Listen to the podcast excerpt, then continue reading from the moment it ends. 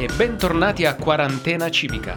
Questa è la terza puntata del podcast realizzato da Coalizione Civica per Matera, un movimento civico fatto da persone e organizzazioni materane, un'associazione che da circa un anno sta riflettendo, ragionando e immaginando la città del futuro, la nostra città. Nel nostro studio virtuale, per così dire, ci siamo Nadrea e Andia o Andrea e Nadia, Youssef alla cura della pasta e John all'innaffiamento delle piante. Ma che stai dicendo? Beh, vabbè, allora, cominciamo subito con un appello che ha lanciato proprio Coalizione Civica. Eh, stiamo chiedendo ad aziende e famiglie materane di donarci vecchi computer inutilizzati, eh, possibilmente computer non più vecchi del 2012 e eh, che in questo momento eh, potrebbero servire a chi non ha computer. È mm, uno strumento assolutamente essenziale in questo momento, pensiamo per esempio ai ragazzi che devono studiare. Alcuni attivisti, che potremmo dire anche smanettoni di coalizione civica, stanno rigenerando questi computer con software open source per metterli a disposizione di chi ne ha bisogno. Quindi se avete un computer che non utilizzate più eh, potete andare sulla pagina di Coalizione Civica Matera eh, per prendere maggiori informazioni. E veniamo alla puntata di oggi, dedicata all'agitazione emotiva che ci pervade in queste ore, in questi giorni, in queste settimane. Eh sì, stiamo vivendo una vera e propria agitazione emotiva. Un vero e proprio frullato emotivo. Attraversiamo differenti stati d'animo nel corso della giornata e delle giornate. E andiamo su, ci sentiamo su e poi andiamo giù e poi di nuovo su e poi di nuovo giù, sempre più giù, giù e poi di nuovo su, su, su e poi felice e poi triste e poi angoscia e poi speranza e poi paura e poi la vita, la vita e poi la pioggia e poi il sole e poi e poi e poi e poi. E L'incredulità iniziale, lo straniamento che ci faceva sentire di colpo catapultati in un film di fantascienza, il doversi fermare, cosa che non avremmo mai pensato di fare, e no, tu, tu, ci stavi pensando? No. E ne, neanche io. Quelle notizie allarmanti, il cambiamento che può portare cose nuove, migliori, le strade svuotate, le limitazioni negli spostamenti, l'ansia di andare a fare la spesa, la mancanza delle persone care, l'incertezza su quando finirà, la preoccupazione economica. E in un momento normale, un momento normale, quando sei un po' giù pensi che dopo tutto sei fortunato, no? che ti è andata bene, che, che c'è chi sta peggio di te. E normalmente questo pensiero conforta, allevia. In questo momento invece è come, almeno a me succede questo, non lo so a voi, eh, ma è come se il sentimento si fa collettivo. Ed è come se ognuno portasse un peso collettivo, una fatica, una stretta al cuore, un dolore comune e ognuno ne è il custode. E quella stretta ci sembra sia meglio non condividerla, perché se la racconti ad un'altra persona il rischio è, che è quello di sovraccaricare l'altro, che già ha la sua di stretta. Sarebbe meglio non farla venire fuori, perché ce n'è già abbastanza. Tante emozioni, anche estreme, in un tempo rapido, che non possono essere condivise realmente, con qualcuno in carne e ossa almeno. E la mente, citando un pezzo delle 99 posse, si fa labile. I nostri corpi anche si fanno labili. Siamo tutti labili. Labili, che viene dal latino labi, scivolare, cadere. Ecco da dove viene quel senso di vertigine che ci prende ogni tanto. Ecco, ed è proprio di questa caduta emotiva che oggi vorremmo parlare. Certo è sempre difficile affrontare questa questione, ma abbiamo trovato delle persone con cui affrontare l'argomento. Abbiamo chiesto a Piero Caforio, che è uno psicologo e che fa parte di Coalizione Civica, di dirci, secondo lui, come una comunità cittadina dovrebbe e potrebbe affrontare la situazione attuale e in particolar modo come sostenere i soggetti psicologicamente più fragili. Sapete, quello che credo è che quello che sta accadendo in qualche maniera ci porti a ripensare chi sono i soggetti psicologicamente più fragili, chi sono le persone più vulnerabili. In qualche maniera ognuno di noi sta riscoprendo la propria fragilità, la propria difficoltà nel vivere questo momento e questo credo che debba e possa portarci ad allargare la nostra capacità di sentire anche la vulnerabilità nelle, negli altri. Eh, la vulnerabilità negli altri è in quelli che in qualche maniera già hanno una difficoltà e una debolezza psicologica o addirittura psichiatrica, ma anche quelli che potrebbero averla, che potrebbero andare a soffrire di quello che stiamo attraversando. E quando dico così penso alle persone che eh, ai bambini, ai giovani che ancora non hanno una personalità strutturata, quindi con una forza tale da poter reggere questo momento. Penso alle persone che questa situazione ha messo in una condizione di sentire le proprie esistenze traballanti dal punto di vista sociale, economico, lavorativo. Penso agli anziani che da tempo fanno i conti con la prospettiva della fine e della morte. Ecco, eh, tutte queste sono persone che ci richiamano a quello che voi avete sottolineato, al senso della comunità. Che cos'è? Credo che questo sia il segreto. Questo è il momento in cui dobbiamo riprendere il concetto di comunità e lavorare su una responsabilità che appartiene a ciascuno, che non può essere delegata solo alle istituzioni o alle eh, organizzazioni, e che è quella di eh, fare eh, in qualche maniera la nostra parte. Allora, ehm, le istituzioni o le, eh, il terzo settore hanno una conoscenza pregressa che gli permette loro di, eh, ha già permesso loro di agire in maniera congruente sul disagio e sulla difficoltà. Adesso è chiaro tutto quanto rinegoziato e tutto quanto va riadattato a questa situazione più difficile. Però noi che cosa possiamo fare? Come possiamo dare una mano ciascuno di noi? Allora io insisterei su questo, sul contributo che possiamo dare. Il contributo che possiamo dare è molto semplice. Ognuno di noi, fra le persone che conosce, è in grado di individuare chi in qualche maniera può essere in una condizione di maggiore disagio, di maggiore vulnerabilità, di maggiore sofferenza o di maggiore bisogno. Allora ricordiamoci, una cosa è il distanziamento sociale, una cosa è l'isolamento.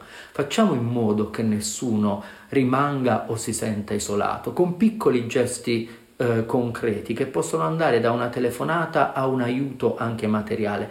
Questo perché ognuno di noi può essere partecipe di un processo che è di risoluzione del disagio e di attraversamento di questo momento che è difficile per tutti.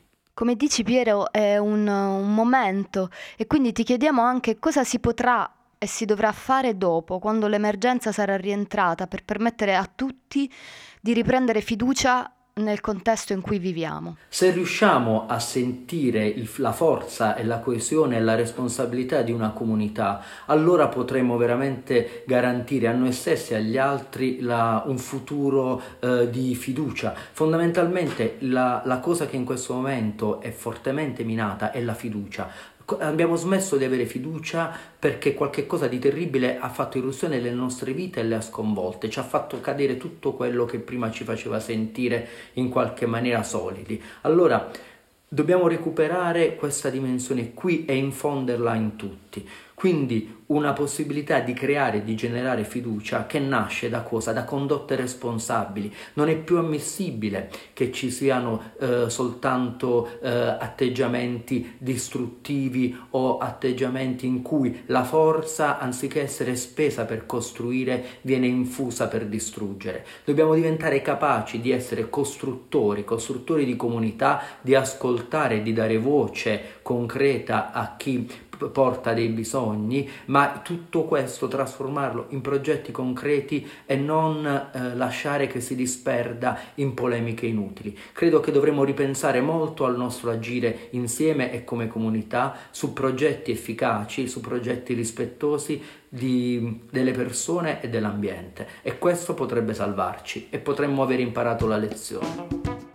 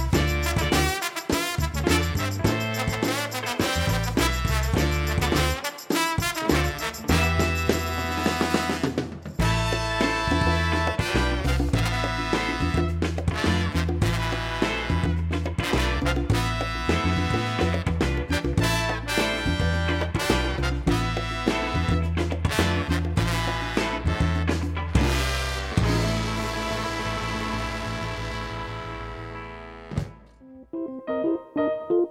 Ringraziamo Piero Caforio anche per averci aperto degli spirali su quello che potrà succedere dopo, che si potrà fare dopo e come eh, abbiamo detto anche nelle puntate precedenti, cerchiamo sempre di raccontare cosa succede anche fuori dalla città di Matera. Per questo motivo siamo adesso in linea con Marianna Riello, neuropsicologa presso la RSA della cooperativa SPES di Trento, ma anche psicoterapeuta e ricercatrice presso il Dipartimento di Neuroscienze dell'Università di Verona. Ciao Marianna. Ciao. Marianna, ehm, allora, ci, hai, ci, hai, detto che eh, lavori e studi principalmente tra Trento e Verona e che sì. eh, stai seguendo per eh, vari motivi professionali, anche di studio, eh, sia alcune strutture che ospitano eh, persone anziane e sia per certi versi in una situazione eh, che potremmo definire opposta anche ehm, quello che sta succedendo tra i più giovani, ragazze e ragazzi. E ti vorremmo sì. chiedere proprio come prima cosa come sta andando, che situazione eh, stiamo vivendo in questo momento. Sì, beh, innanzitutto grazie dell'invito. Eh, di sicuro ti posso dire che nella mia breve esperienza di supporto psicologico per il Covid eh, ho visto l'emergere di temi psicologici molto importanti e pervasivi, come per esempio eh, quello che comporta la difficoltà di gestione della propria inefficacia, nella, nella mancanza di controllo, proprio di, nel controllare una situazione che è più grande di noi e ingestibile. Questo è stato veramente un tema caldo che è emerso spesso. Ecco che questo porta poi alla perdita di punti di riferimento in generale, come la propria routine quotidiana, soprattutto per la popolazione più anziana per non parlare della perdita di propri cari per i più giovani anche, o sempre più, più giovani la perdita del lavoro o il conseguente sviluppo di un'ansia molto intensa nel doversi affacciare a un futuro che diventa sempre più incerto. Collegato a questo ho visto anche l'emergere di difficoltà nel fidarsi e affidarsi agli altri. Banalmente eh, ho parlato con un sacco di persone che non si fidavano di quello che accadeva in RSA o in ospedale quando i loro cari erano lì e loro non potevano andarli a trovare. A questo si associano anche sentimenti di paura dell'abbandono e dell'isolamento dovuti alla ghettizzazione che porta al contagio o il senso di colpa per aver contagiato un proprio familiare o per eh, non aver seguito il protocollo di quarantena banalmente. Ecco, queste sono le cose più importanti che emergono di solito. Certo che immagino siano situazioni molto delicate. E l'altra domanda che vorremmo farti è ehm, se c'è una considerazione che si può fare rispetto a quello che succederà dopo, quando l'emergenza sarà finita, quando sarà terminata, ci auguriamo ovviamente il più presto possibile, e quindi che tipo di percorsi bisognerà fare per accompagnare queste persone eh, in una sorta di digestione di tutto quello che è accaduto. Sì, direi che eh, sarebbe prioritario in questo contesto attualmente e anche quando eh, sarà finita eh, un supporto di tipo psicologico sarebbe molto utile. Beh, prima di tutto per sostenere le persone che hanno subito una perdita, credo che la perdita del lutto sia assolutamente prioritaria in questo. Però sarebbe anche molto importante poi gestire per esempio il senso di colpa, eh, rendendo consapevole le persone che non hanno e non hanno avuto una responsabilità completa dell'accaduto perché mh, mm, ci troviamo di fronte a una situazione che è veramente troppo fuori dal nostro controllo. Eh, quindi sicuramente è prioritaria l'elaborazione dell'ansia e della paura che sono dettate da, dall'ignoto. Eh, molto utili sono le tecniche di visualizzazione e verbalizzazione, sono tecniche psicologiche molto potenti, eh, poiché permettono di mettersi in contatto con le nostre paure, visto che poi ci troviamo di fronte a un nemico che non si vede. E eh, proprio le tecniche di immaginazione e di verbalizzazione aiutano a creare anche delle alternative percorribili per uscire dall'incertezza. Un esempio molto banale potrebbe essere costruire dei servizi per rispondere a domande molto semplici ed efficaci, cioè cosa, cosa comporta in termini pratici aver mancato del lavoro per un periodo più o meno lungo, che cosa rischiamo, che alternative abbiamo per rimetterci in gioco. Eh, altre tecniche potrebbero essere elaborare simbolicamente magari un periodo nel quale ci siamo trovati in una situazione di assenza di controllo simile, come abbiamo fatto, come, come lo abbiamo affrontato. Ecco, tutte, sono, sono, tutte tecniche, tecniche che ci permettono di renderci consapevoli che c'è un'alternativa per uscire dall'incertezza e ci sono delle alternative percorribili. Eh, ovviamente tutto questo diventa molto più semplice con una, una popolazione giovane, diciamo, che è abituata a, a, rimettersi in gioco rispetto magari a una popolazione più anziana che è più resistente al cambiamento, però diciamo che ci aspettiamo buoni risultati anche per, eh, persone un pochettino più, più anziane. Benissimo, eh, grazie soprattutto di aver toccato un punto che a noi è molto caro, cioè quello dei, eh, delle persone più giovani, ragazze e ragazzi, perché una buona fetta delle persone che ascoltano Quarantena Civica è eh, di un'età oh, piuttosto giovane per cui sono eh, informazioni importanti per noi e per loro. Eh, Marianna, noi ti ringraziamo tantissimo, ti salutiamo, ti diamo un abbraccio Grazie caloroso, eh, via web possiamo farlo, via radio possiamo farlo, in attesa di vederci poi in carne ed ossa. Grazie a voi, veramente lo spero anch'io presto per tutti noi. Grazie ancora. ci fa piacere condividere con voi un'altra bella proposta lanciata da una rete che si chiama Lo Stato dei Luoghi, che sta realizzando un alfabeto pandemico, cioè un alfabeto che raccoglie parole, parole che in questo momento acquistano o vogliamo che acquistino un nuovo significato. Ognuno può contribuire con la propria parola e trovate sui social l'alfabeto pandemico e tra queste parole ne abbiamo scelta una, resistere. Non possiamo che mantenerci saldi, esistere con forza, ovvero reesistere. Fermi, quasi immobili con i nostri corpi, ma fluttuanti e dirompenti con le nostre emozioni e con i pensieri. Isolati in spazi abitativi che sono casa e chiesa, lavoro e svago, unione e divisione, forza e debolezza. La forza del pensiero collettivo si fa resistenza e sostiene il bisogno di mantenerci saldi. Reesistiamo, distanti ma uniti. E volevamo in questa puntata farci un regalo e così abbiamo con noi Dino Paradiso, amico e attore, esperto osservatore dei comportamenti umani. Sentiamo cosa ci racconta. Ho visto uomini obesi che dopo il primo giorno di quarantena trascorso a mangiare sono usciti a fare una passeggiata, ma a passo svelto. Ho visto una donna starnutire nel panificio e chiedere scusa imbarazzata come se avesse scorreggiato. Ho visto un papà stupito perché aveva scoperto che a casa c'era il caffè, i biscotti, lo zucchero, due figli e una moglie.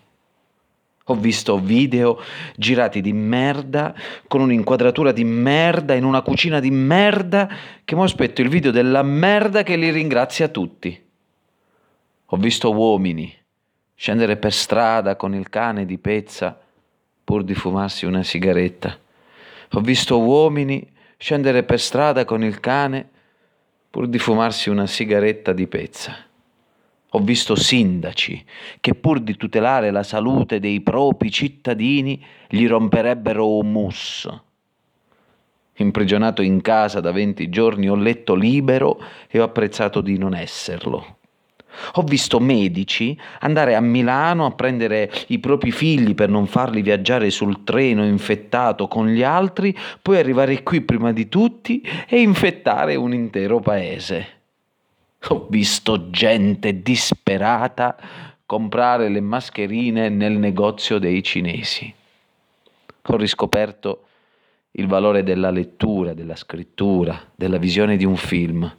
Ho riscoperto il dialogo in famiglia, delle ricette antiche, delle focacce fatte in casa, del vino paesano. Ho riscoperto la pasta riscaldata in padella, il pane del giorno prima, quel pezzo di scamorza che non devi buttare perché domani è ancora buono.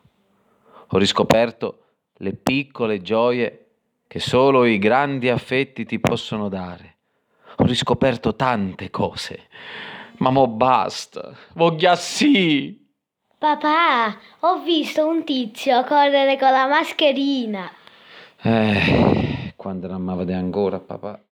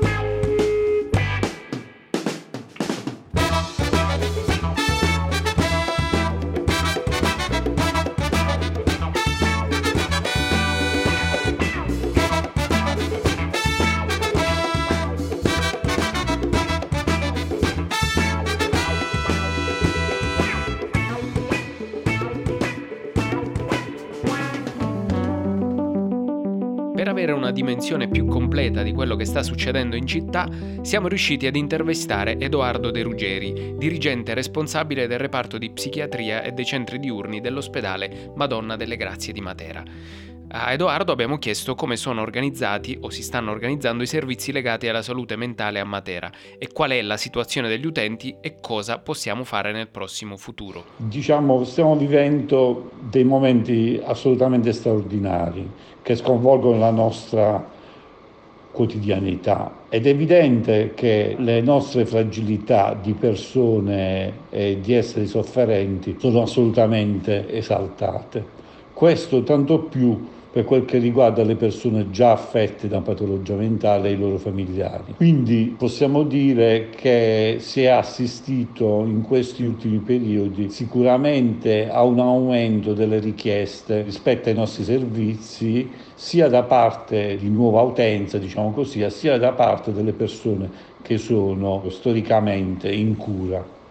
Come si sono organizzati i servizi a Matera per questo evento? Ovviamente c'è un aumento delle richieste di ricoveri ospedalieri, di fatto il reparto di psichiatria a Matera, tranne quelli preposti per il Covid, è uno di quelli assolutamente più stressati in questo momento dalle richieste, eh, soprattutto per quel che riguarda i trattamenti sanitari obbligatori. Questo è un dato assolutamente nazionale, sono molto aumentati i TSO in quest'ultimo mese questo ricorso che eh, non dimentichiamo che in questo periodo stiamo vivendo una riduzione dei nostri diritti, rischia oltre che a essere appunto un abuso del ricovero, rischia anche di eh, creare una specie di tappo nei servizi, perché dopo diventa molto difficile non solo curare le persone, ma anche permettere i percorsi di uscita. Dal punto di vista dell'urgenza, quindi, la situazione è comunque assicurata. I servizi di salute mentale sono, sono, aperti per l'urgenza e per i casi di terapia continua ed è assolutamente raccomandato il lavoro telefonico, il contatto telefonico, le videochiamate.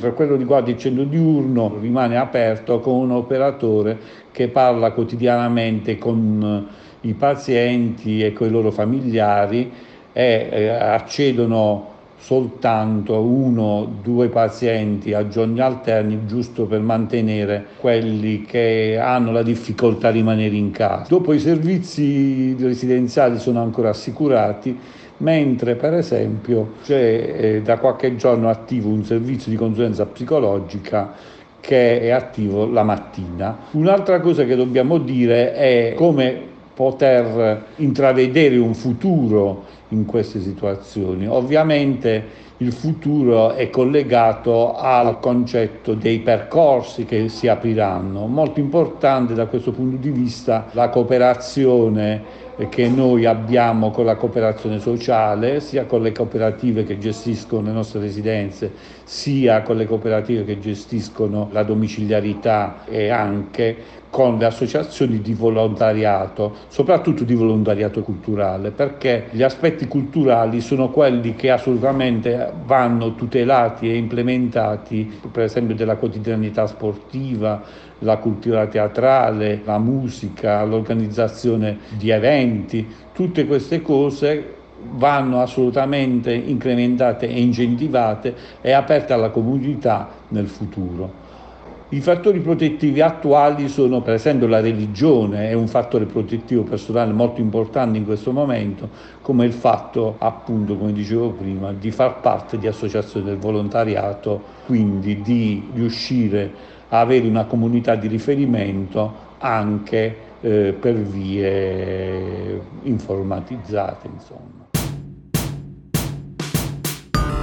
Siamo in chiusura di questa puntata di quarantena civica. E se volete dirci la vostra su quello che vi sta accadendo in, queste, fatelo. Gio- in queste giornate, potete scriverci sui canali social, Facebook o Instagram cercando Coalizione Civica Matera o mandando un WhatsApp al 338 5017 064. E ora? Ce ma fa! Ce